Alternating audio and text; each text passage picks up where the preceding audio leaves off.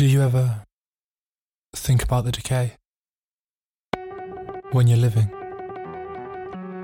on centre stage, the spotlight is on you, away from the green room full of old faces from different days.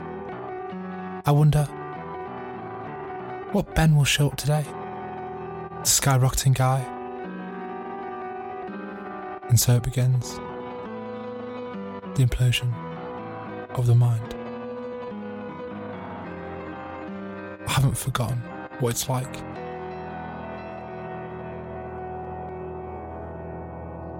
To be rotten. Hello, and in this episode, we'll explore the distinct attributes of a problem gambler and look at a possible remedy to cure the gambling disease for good. I am Ben, and here is my gambling story.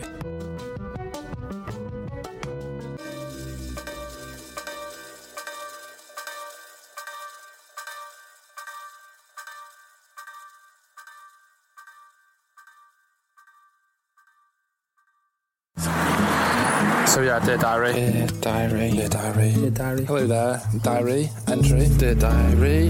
I just feel like I need to get a few things out of my head. Today I had a bit of a fuck up. Really lucky to be here, actually. Well, I started with 35. Obviously, my gambling urges do come when I'm bored and when I've got no money. It's almost as if I knew I was going to lose it all. It's not subterfuge, but it's definitely up there. I'm really struggling. Everyone knows my previous with regards to the casino. Question is, what's that going to cost me? 150, that's three quid, three quid, that's nearly half my wage already. How can you not learn? How? How can you not learn? You should get things done too. There's no excuse, mate. Are you in a good place then? I never want to be in this situation ever again, and I'm not going to be in this situation ever again. Quite interesting to see how the, the pleasure and the purpose are starting to overlap. So desperate. We'll get through it. Other than that, I'm all groovy. Anyhow, lots of love and I love you very much. Alright, nice one. See you in a bit. Do you know what? I'm going to stop talking. Over and out. Ben.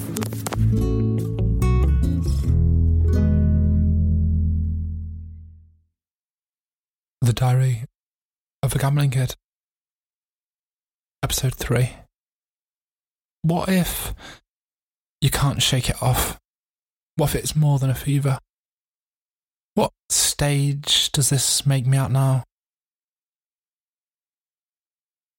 What if my family knew? Why, why, why had it taken me so long to reach this point? What if I do want to change, but I just don't know how. What if this is it? My life forever. Spiraling thoughts, whirling around. When problem gambling becomes an addiction, it is also referred to in the medical field as pathological gambling, a gambling disorder, and compulsive gambling. Problem gamblers are affected in their own ways some problem gamblers may show signs of being constantly fixated on where the next gambling fix is going to come from. Others gamble with larger sums of money to achieve the sense of thrill and reward that they're craving. And some even steal money or ask others to lend them it just so that they can carry on in my world and how I was affected, I would continue to gamble, even though you can see the damage being caused to your finances, social life, work, and family relationships. I'm so desperate to earn money because I've got things going on and totally put everything else down. Like. I was unhappy at home. The reason I'm not here right now is because I feel like I have hit rock bottom. Gambling until my last pound had gone. The only thing that was going to stop me was just me failing. Like, me. Like, as if that's the only thing that was going to start to make. I. Very weird. I thought it was possible, to be honest. So, yeah, I mean, entire box of fucking Haagen Dazs. Always finding devious ways to hide the extent of my gambling from others. I'm excited to see him tomorrow. and got something there, but you know, we'll get through it. Feeling powerless to stop gambling, even when there's a great need and desire to do so. There is no quick fix. In fact, the financial stresses caused was not the most difficult issue to shake off. I was in a position where I could increase the amount of shifts I could work. I needed to fix me. What's the most you've ever wanted something? Perhaps career progression? Backpacking around South America? The latest gadgets? So, about that new job, the Peruvian trip of a lifetime, the PS5. If you want it, you work hard, albeit, and it will come.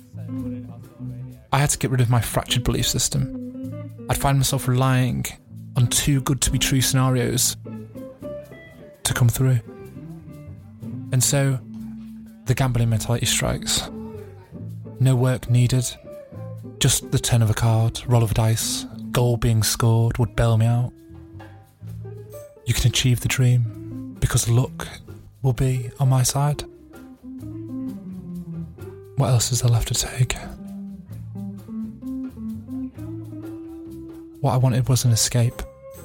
I was as far from myself than ever before. I needed money. In my early diary entries, I had lost it all. When you find yourself in a financial hole from gambling, disconnected from the world, I was becoming less of myself by the second.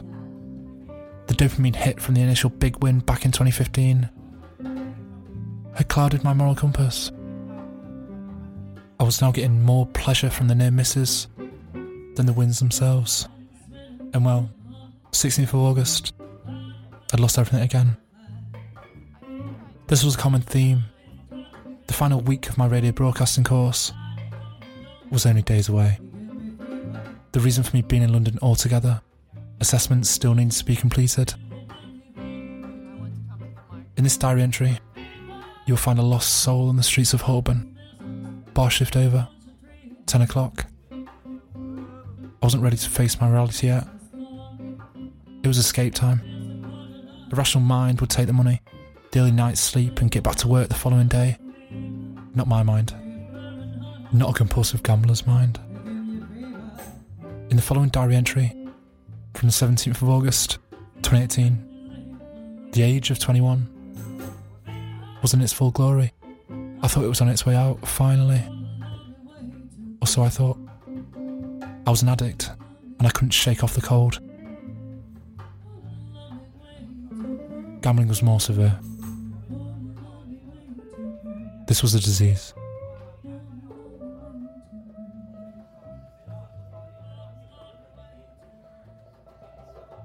Please respect the level of privacy in this next diary entry.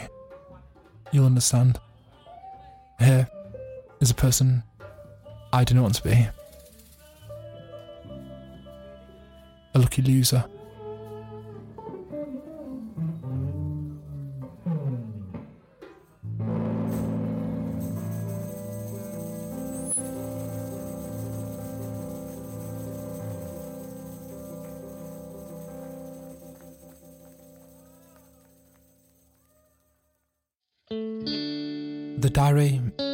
Gambling Kid, Episode 3. So just a quick one tonight. Right, so basically I'm in Holborn now, just walking back from Tottenham Court Road. Um, me, Leo, and Healy from work. I've been to the casino, um, which I was okay with because I've had my obviously everyone knows my previous with regards to the casino and I knew that I wouldn't you know do anything stupid um, at all actually. Um, and now ended up leaving there with well I started with 35 and I've ended up coming out with over 100 um, like 150 odd I'm just giving a fiver to a homeless lady. so yeah, so that's just happened. So I'm just walking home now. Um, I'm going to get on the bus uh, 243 because it's per hour. And then I'm going to get home. Um, with regards to assignments that uh, I tried to do before, assignments wise, I I, st- I started Jazz FM one, but I didn't finish it. And it was a bit poor for me, if I'm honest. So I need to get that done tomorrow and the adverts, and then I can fucking start doing my essays that I need to do. but yeah, no, to be honest with you, if anything was as productive as it was today, not with to do with money, because before I got to work today, I was actually getting my head down and I was actually getting into the Jazz FM jingle. Um, so if if any of that willpower um, kicks off, then uh, then we should be okay. To be honest. Um, I've just had a weird bloke walking behind me for the past five minutes. And he's, he's, he's um, right next to me now. Anyhow, um, yeah, proper. Ah, uh, I'm fucking cliche on this, but yeah, all good. Um, just, just gonna chill. Just gonna chill it, and then I'm gonna. No, it's definitely, definitely following me. I think I'm not too sure. Bit, bit weird, I'm honest. Definitely following me. Hundred percent. So weird, but brilliant at the same time. I don't think you get any of that anywhere else except London. So yeah, fantastic. Fantastic, actually. So weird. Brilliant. Yeah, that's so weird. What the fuck? Yeah, so basically, I'd finished my shift today after I did my. Well, I did sort of, sort of started doing my jingle, then work came, had to iron my shirt, iron my shirt, and then. Oh, went to work obviously, and then went to work. Then we had drinks afterwards. Look, I know I shouldn't be going out. I know I need to do assessments. At the same time, I wouldn't have done it if I knew that I couldn't have. I, I knew physically that I wouldn't be able to pull it out. You know what I mean? So if you don't know what I mean, I don't think you know what I mean because I think I'm the only person that I know what I mean.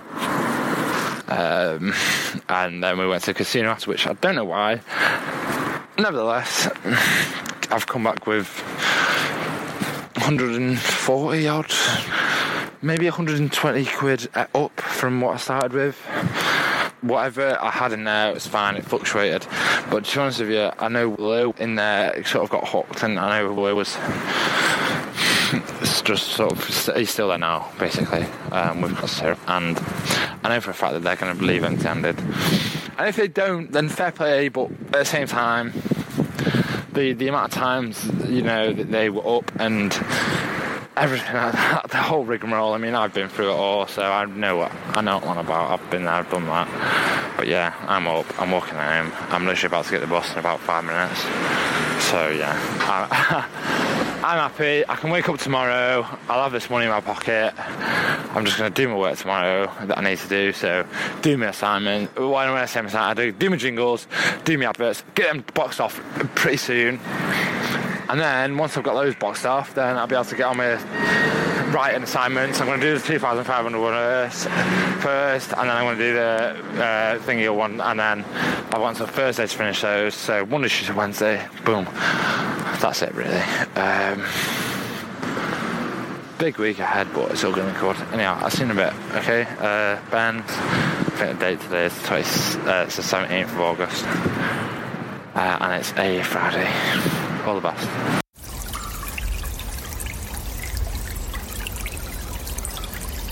That was me then. And this is me now. You heard right. I won money. But I had lost. Listening back to this footage, even now, it's hard to hear myself justify going to the casino after all the damage that it has caused me. It took me so long to reach this crisis point. without me even knowing about it. I had been manipulating the people in my environment to protect myself from the consequences of real pain. I was now living by myself. Rent had to be paid. I had to eat. The eight week counselling in 2016 had stopped crises like this from happening. I'm in London to follow my radio dreams.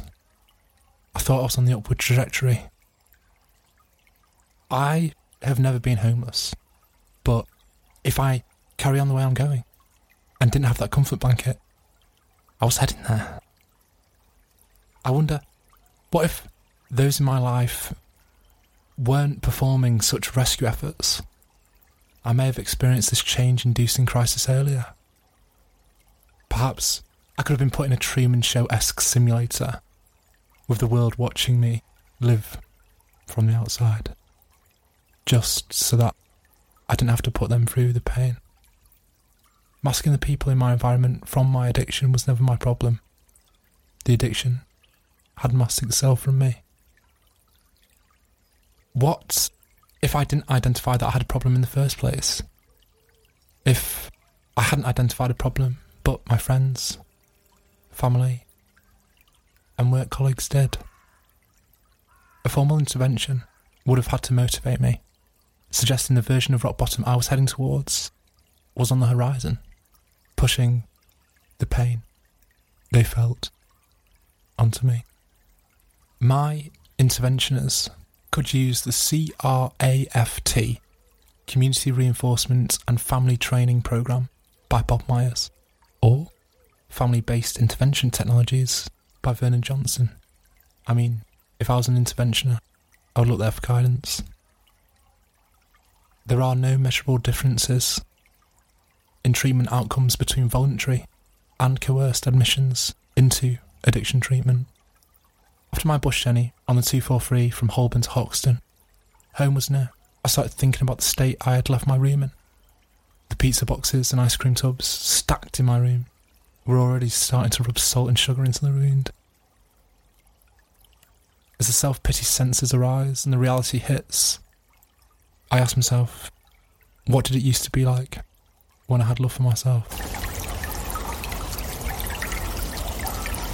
This episode's perspective looks at grounding.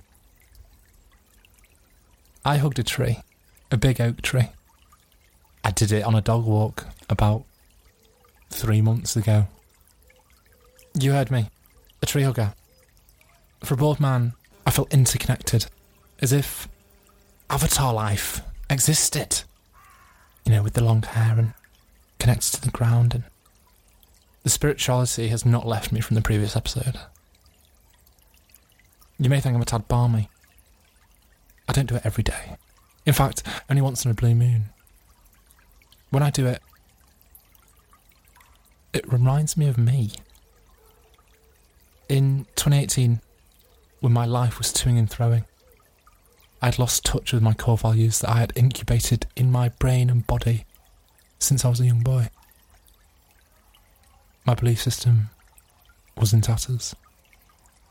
Grounding helps me remember who I am and what I stand for, bringing human nature to the forefront of my being. If you don't quite fancy hugging a tree, which I totally get, totally get, or maybe you don't live near any trees.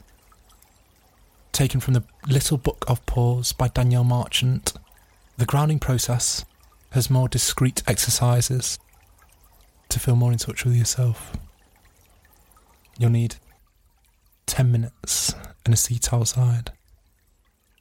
You follow sensory instructions that hone in on your breathing, the sounds around you, the air, what you can touch, the rustling on the trees, the sound of traffic, or an aeroplane in the distance. Allowing yourself to hear what you hear and feel what you feel. Allowing your gaze to remain soft and returning your attention back to your seat. You'll feel grounded as you come back to your natural rhythm of breathing. And then you take a moment to notice how you feel.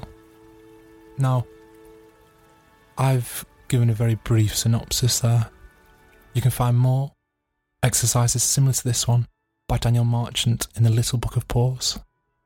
Tonight's Fever footage was taken from a venue called the Green Room in Pai, northern Thailand.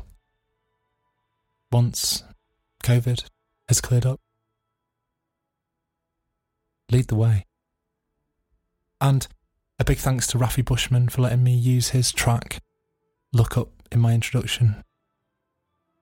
Go and check him out on SoundCloud and Spotify. Unbelievable. Oh, and Bandcamp as well. Rafi Bushman, amazing. One day at a time. Just one day at a time. Addiction is in no rush to get you. If you are in need of professional help, please check out the links in the description of this episode. I've also put a link in there to a questions and answers booklet from the gamblersanonymous.org. Most problem gamblers answer yes to seven of the 20 questions. Get in touch via email, the diary of a gambling kid podcast at gmail.com and Facebook, the diary of a gambling kid podcast, and on Instagram as well. It's just at the diary of a gambling kid podcast for all updates. Remember, the time will pass. Love for yourself is in your DNA. It takes more than just an ICU to keep you alive. This podcast is dedicated on telling you what compulsive gambling is really like in the modern world, with weekly diary entries and reflective perspectives. I'm not a psychology expert, trained therapist, or even a class clown. I'm a compulsive gambler. I did not attend counselling sessions and Gamblers Anonymous meetings to learn the recovery programs. I went to save my life. Reaching my version of rock bottom started my journey on closing the door on gambling for good. I am blessed to have a solid support network around me, but for many, there is no turning point moment. This podcast says hello to those when others may not.